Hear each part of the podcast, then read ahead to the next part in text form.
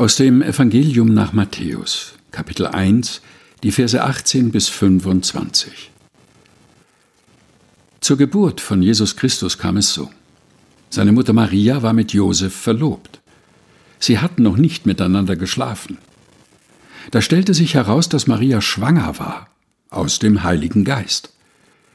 Ihr Mann Josef lebte nach Gottes Willen, aber er wollte Maria nicht bloßstellen.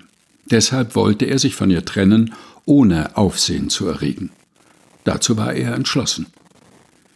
Doch im Traum erschien ihm ein Engel des Herrn und sagte, Josef, du Nachkomme Davids, fürchte dich nicht, Maria als deine Frau zu dir zu nehmen.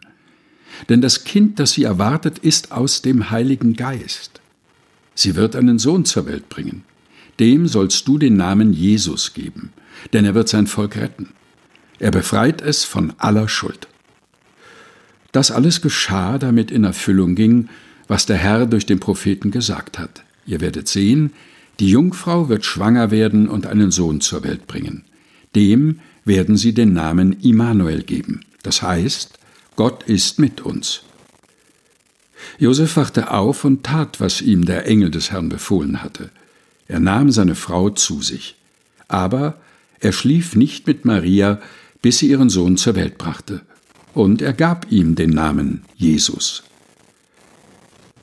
Matthäus Kapitel 1 Vers 18 bis 25 in der Übersetzung der Basisbibel der Deutschen Bibelgesellschaft. Gelesen von Helga Heinold.